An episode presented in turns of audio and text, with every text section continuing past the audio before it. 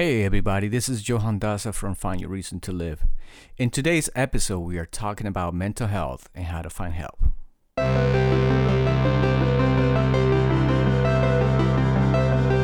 You're listening to Find Your Reason to Live podcast. So today I decided to record my podcast at uh, my friend's Marcia Butman's office. She is a great therapist with tons of experience. So um, just please listen to this uh, conversation that we had about mental health. Welcome to Find Your Reason to Live podcast, and I'm right here with Marcia Boatman. And yeah, I'm not in my actual studio today, mm-hmm. and I'm I'm right here at your practice. So, Marcia, tell me a little bit about yourself and this place that we are meeting today. Yes. Um, today we're here at my uh, practice where I work at Adolescent Family Behavioral Health Services, and we are located right in Grand Rapids at 2566 Wood Meadow, Southeast Grand Rapids. And we have a full DBT program, and we also specialize in marriage and family therapy. We specialize in EMDR, community education, and we work with um, from toddlers up through seniors, individuals, and families. Mm-hmm. So, can you explain really quick what DBT means? Yes, uh, DBT stands for Dialectical Behavior Therapy, mm-hmm. and it is an evidence based uh, therapy that was developed by Marsha Linehan, mm-hmm. and it is specializes in working with individuals that may have a diagnosis of borderline personality disorder um, but it also is really good for any individual that has an emotion dysregulation problem. Mm-hmm. So it doesn't matter what their diagnosis is. Yeah. And I think it's important for people to understand what um, emotion dysregulation is. It um, the analogy used for it in DBT is that of a third degree burn. A person with a third degree burn, their their skin is very sensitive. Yeah. yeah. So if you tap it, it's going to hurt. Right. Their reaction mm-hmm. is going to be extreme and it's going to yeah. last for a while. Right. There are individuals whose emotions are like that. Yeah. They're emotionally sensitive. They mm-hmm. um, feel things very intensely, yeah. um, like a person would with a burn, and yeah. they react in ways that other individuals may think or assume it's over the top, yeah. um, or it's unnecessary, or it's too much, or they're seeking attention. And when they heighten in their emotions, meaning when they get to a 10, when they're hot, they're hot yeah. and they stay hot for a very long right. time. Mm-hmm. And it takes them time to cool back down. Yeah. And so that means their emotions are dysregulated. Right. And when you're hot, if you think about it, Johan, when you're hot, you come in the house, you're pulling off stuff, you're looking for water, you want to get in the fan, you yeah. want to do whatever you can. To cool yourself down. Exactly. Yeah. And it's the same thing emotionally. Yeah. People want to quickly alleviate that emotional tension and mm-hmm. it's difficult. Yeah. I really like how you are comparing this to, you know, the burning and the hot, uh, because a lot of people don't know how to deal with emotion. They don't know how to express emotion. Sometimes we deal with individuals like family members, friends, uh, places that we work, and people are having those emotions, and and most people don't don't know how to deal with it. It's like uh, that person is just upset, it's just angry. That person's always crying, and we don't know how to deal with that. So I really like how you um, put a picture in our head how to understand that a little bit. bit yes, that is how Marsha Linehan describes it. Yeah. And that really helped me as a provider to get a better understanding. Yeah. yeah. And surprisingly, there are providers who um, it, they find it difficult, you know, to deal mm-hmm. with individuals. Yeah with emotion dysregulation. Yeah. So they may go from therapist to therapist to therapist yeah. and or in and out of hospitals and that's the key thing about DBT is it's a treatment designed to keep people out of the hospital. That's great. Yeah. yeah. So one of the things that I talked to Marcia about was about uh, suicidal thoughts and about uh, Michigan rates in regards of uh, suicidal ideation. Yes, I was just looking at something um, from the CDC just stating that between 1999 and 2016 Mm-hmm. that our suicide rate was up by 33%. You say 33? Yes, which was higher than the national average. Wow. Which was at the time 30%. Wow. And Do you know? Do you know any, anything about the reasons behind that, or Well, it's basically stating that we have to do a better job at bridging the gap between mental health and physical health, and that over half of the people that actually complete a suicide, they don't have a known mental health issue. Yeah. Which means that um, it hasn't been discovered. Wow. You know, and Yeah. I really think that has a lot to do with individuals not seeking treatment. Yeah, and that's one of the things, you know, working at the field, we we're used to talking to people and individuals about it. But in the community, you know, people are quiet about it. Yes. You go to church, nobody wants to talk about it. Absolutely. Families don't want to talk about it. Yes. Even if they know their family member is going through it, or having those thoughts, most people wants to keep it quiet, and there's a cultural thing too. Yes. Different cultures, you're not allowed to talk about it. Absolutely. So, you know, what can we do so people can have treatment? You know, what what is it that would you recommend? Let's say churches and communities should be doing about it. Uh, um, a lot of people are afraid to talk about suicide. yes. So, do you think it's okay to bring out the subject? You know, in a family dinner or one to one with somebody? You know, Johan, that is an excellent question. And it, the first thing is it's important for people to realize by not talking about it, you're not helping. Mm-hmm. Because if an individual is already dealing with something and having suicidal thoughts, Yeah. by you not talking about it, it's just isolating them and it's giving the problem room to grow. It Yeah. is absolutely something that we need to discuss. Um, before I be, even became a therapist, even earlier in my career, I used to think that by asking someone if they were suicidal, that you'd put those thoughts in their head. Yeah, that's what I was told too. Yes. Yes, I was told the same thing. Yes, and suicide does not work that way. Yeah. You know, it's something that they're already dealing with. And if they're not, Mm-hmm. then you asking them is not going to make them want to commit suicide. Yeah. suicide. Yeah. You know, um, it's important to ask if you are suspecting, if you're noticing that someone is dealing with depression Yeah. or um, just kind of acting out of the norm. Yeah. And by that I mean maybe they're withdrawn for a period of time. Yeah. They're not doing things that they normally would enjoy doing. Uh, sleeping and eating habits have changed. Mm-hmm. Yeah. Um, they could be more angry or less angry. And we can tell when somebody's acting Yes. out of the normal. Absolutely. So we gotta we gotta be okay asking the question and Yes. maybe push a little bit Yes. because you know I find you know you know a coworker, are you doing okay? I'm I'm, I'm doing fine, but you know you know they're not doing okay. Yes. Or your friend or family. So how can we push a little bit more? Do you is there any way that we can? We just just gotta ask the question. You know, we just Yes. keep, just keep checking on them. Yes. And validate. Validation is huge. Yeah. Because there's such a stigma around mental health. Yeah. And just letting people know that, you know, I know it's not always easy to talk to someone. Yeah. But I'm here and I care. Yeah. You know, and I understand you may not want to talk with someone or Yeah. maybe, Yeah. you know, you have an issue with trust or whatever, but.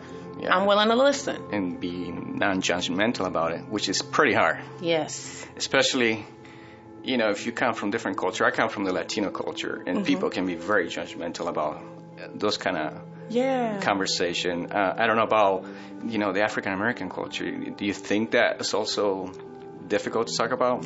Absolutely. Uh, therapy in general Mm-hmm. is not something that African Americans, um, and not everyone, of course, Yeah. but we don't typically, that's not our first go to. Yeah. Um, it's whatever is happening in this house or family, we'll deal with it. Right. It's the same in Latino Yes. culture. It's like you don't talk to a therapy Yes. therapist. I'm sorry.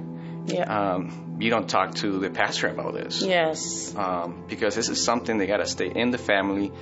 We, like you said, we will Yeah. deal with it. Um, and that's hard, you know, to try to find, you know, treatment when the family is trying to resolve something that we are not really prepared for. Absolutely, and sometimes the pro- the family is the problem. Yeah. You know, sometimes the family is the trigger. Right. So then where where do you go? Yeah. You know, when your environment is Yeah. a big cause of it. Yeah. So it, it's interesting, you know, the the whole cultural thing because Yes. uh, we we gotta be we gotta think about that and think about the person's uh, health. Yes. And sometimes we gotta put the cultural thing aside a little bit.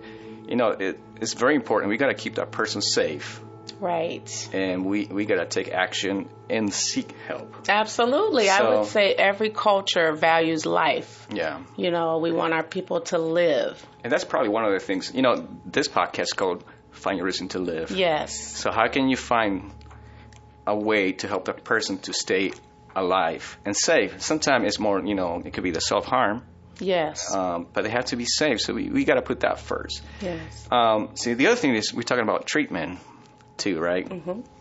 So what can we do about treatment? Uh, what can we recommend to people? Uh, they're seeking help and treatment. Uh, what's the best way to go about that? You know, let's say I have a family or a friend, and you know, I started the conversation with them, Mm-hmm.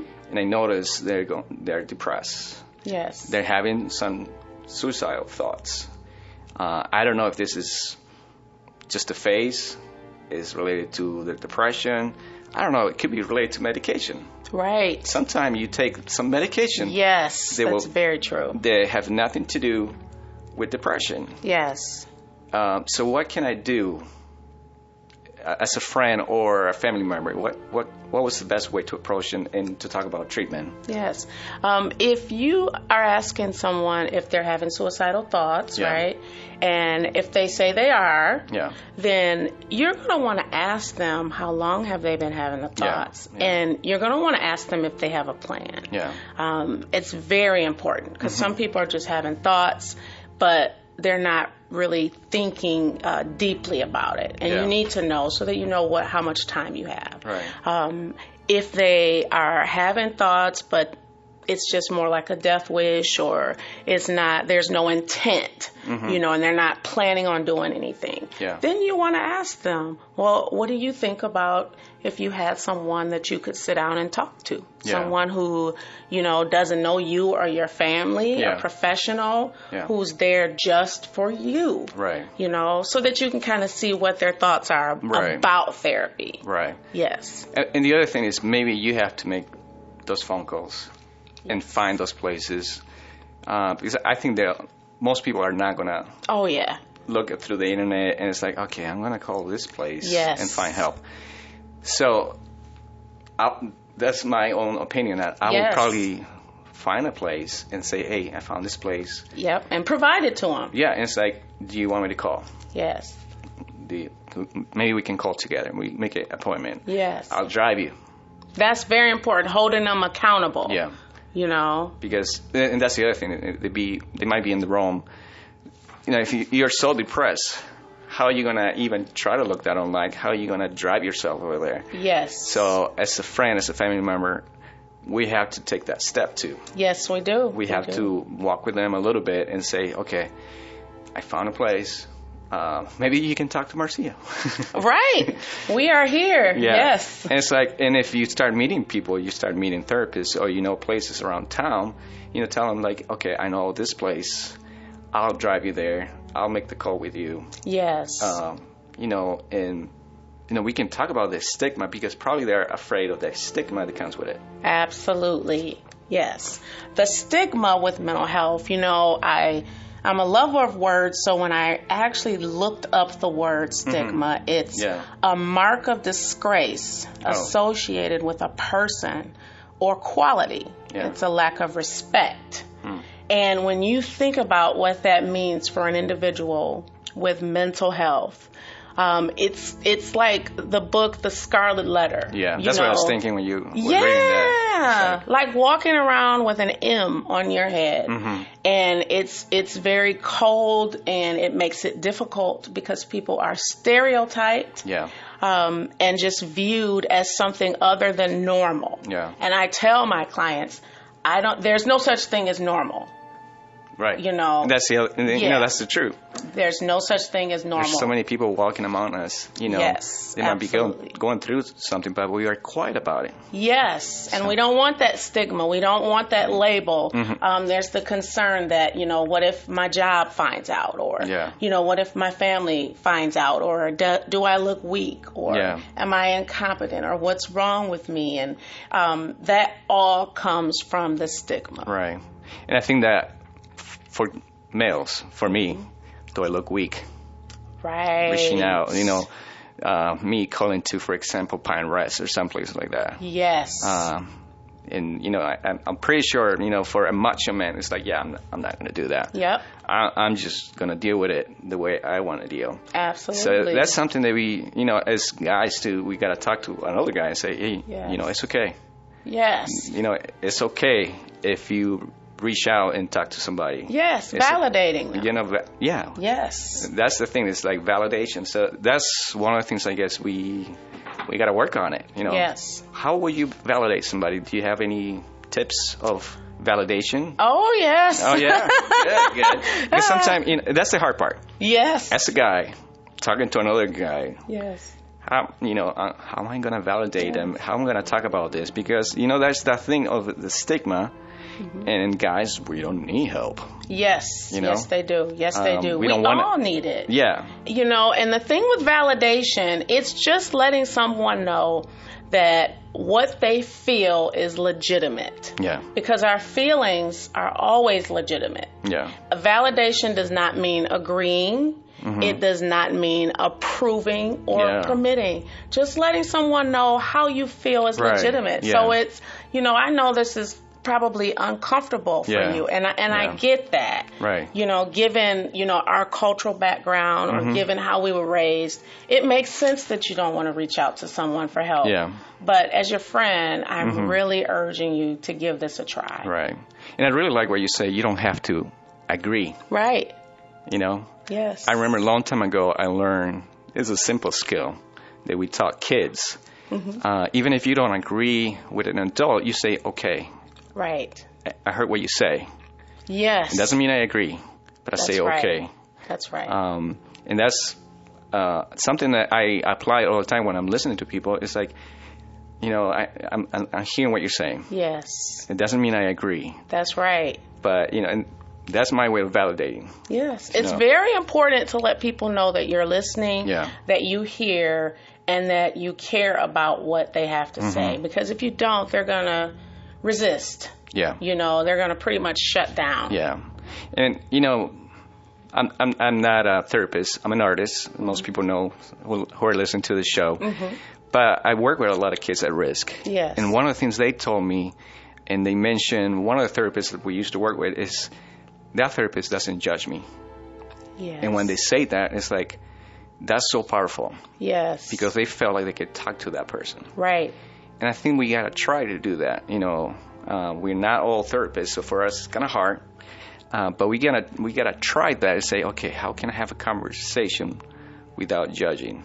Absolutely. So, um, you know, we gotta prepare ourselves. You know, I'm gonna talk to my friend or my family member, and I'm gonna have the conversation without judging. So, we probably have to prepare ourselves a little bit before that. Just think about, okay, I want to talk about this. I have a plan yes. um, it's very important so they don't shut down. Yes, and with the judgment, you know, everyone has. It's just the judgments are our own interpretations about things. You know, we have to just be mindful. Mm-hmm. Yeah. If we do have judgments, Yeah. this is my interpretation. What I think maybe this person should do or shouldn't do. Yeah. But it's not fact.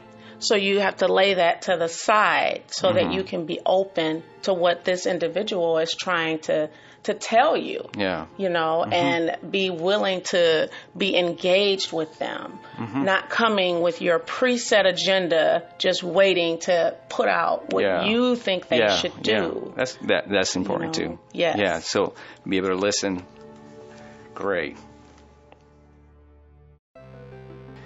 So yeah, we've been talking a lot of stuff uh, with Marcia. So just to try to clarify a few things for you guys. Um, so we're going to talk about some tips to end the podcast. Yes. And some of them, you know, we're going to talk about judgment, validation, and plan. So can you give us some tips about judgment? Yes, absolutely. Um, the first thing, if you're trying to assist someone with getting um, treatment, you want to be mindful of your own assumptions, your Yeah. own judgments, Yeah. and uh, put them to the side. Mm-hmm. So go in there with an open heart, willing to listen, Yeah. and not forcing your interpretations on that person, because then Yeah. y- you're limiting them to what you think is true, Right. and there's not enough room for them to really express what's on their Mm-hmm. heart and mind. Yeah, I, I, I like that. It's just kind of giving room Yes. to be themselves. And we can talk about validation with that. You know, if you're allowing somebody to be themselves. Yes, how can- absolutely. how can we do that? With validation, it is making sure that you're communicating that their thoughts and feelings are valid. Mm-hmm. And so, an example of that would be you know, I I know this is not an easy conversation for you. Yeah. And I know, given, you know, how you feel about therapy and talking to strangers, it Yeah. makes sense you wouldn't want to go. Right. You know, making sure that they know you get it Mm-hmm. and how they think and feel is valid. Yeah. Very important. They're going to be more willing and more open to talk to you. Yeah. So let's talk about tip number three, which is coming out with a plan. Yes, So, absolutely. so what will be a good plan? Um, if you believe someone uh, needs to get help and talk with someone, Mm-hmm. you want to be patient, and but you still want to hold them accountable. Yeah. Um, so I would recommend coming into the conversation with something already, you know, written down Mm-hmm. or something that you can send them a link to. Um, there's tons of providers. There's Psychology Today website, Mm-hmm. Yeah. which has providers in all 50 states. Yeah. So this could be something you're doing with someone who doesn't even live where you live. Right. Um, and then letting them know I'm willing to call for you. I'm willing to help you get information, Yeah. coordinate with insurance, or whatever it is you need to do. Yeah. And then holding them accountable. I'm going to check back with you. Yeah, follow up. to find out what the outcome was. And it's important if for any reason they haven't taken that step to be patient Yeah. and not give up and don't judge. Mm-hmm. You know. Yeah. That's great, Marcia. I think this conversation went great, and maybe we're gonna have to do this Yes. uh, again. So, people that are listening, if you really like this conversation, just submit some questions, and we're probably gonna have another talk with Marcia, and so she can provide some professional advice to you guys, which is great that we can have a therapist, you know, involved in finding a reason to live. Yes, thank you so much for having me. Yeah, no problem. So, um, you guys stay tuned to the next episode with Finding Reason to Live. Bye. Bye bye.